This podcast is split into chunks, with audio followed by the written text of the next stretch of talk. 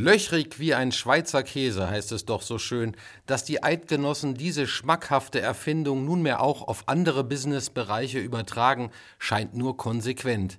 Selten hat das Spielgeschehen bei einer Europameisterschaft weltweit so viel Aufsehen erregt wie die Zerreißproben bei den Trikots der Schweizer Kicker. Modebewusste Fans unkten schon, da müsse wohl Karl Lagerfeld seine Hände bei den trikotzupfenden französischen Gegnern im Spiel gehabt haben weil dem Chanel-Schneider die hausbackenen schweizerischen Leibchen einfach missfallen. Getreu dem Motto, wer Jogginghosen trägt, hat die Kontrolle über sein Leben längst verloren.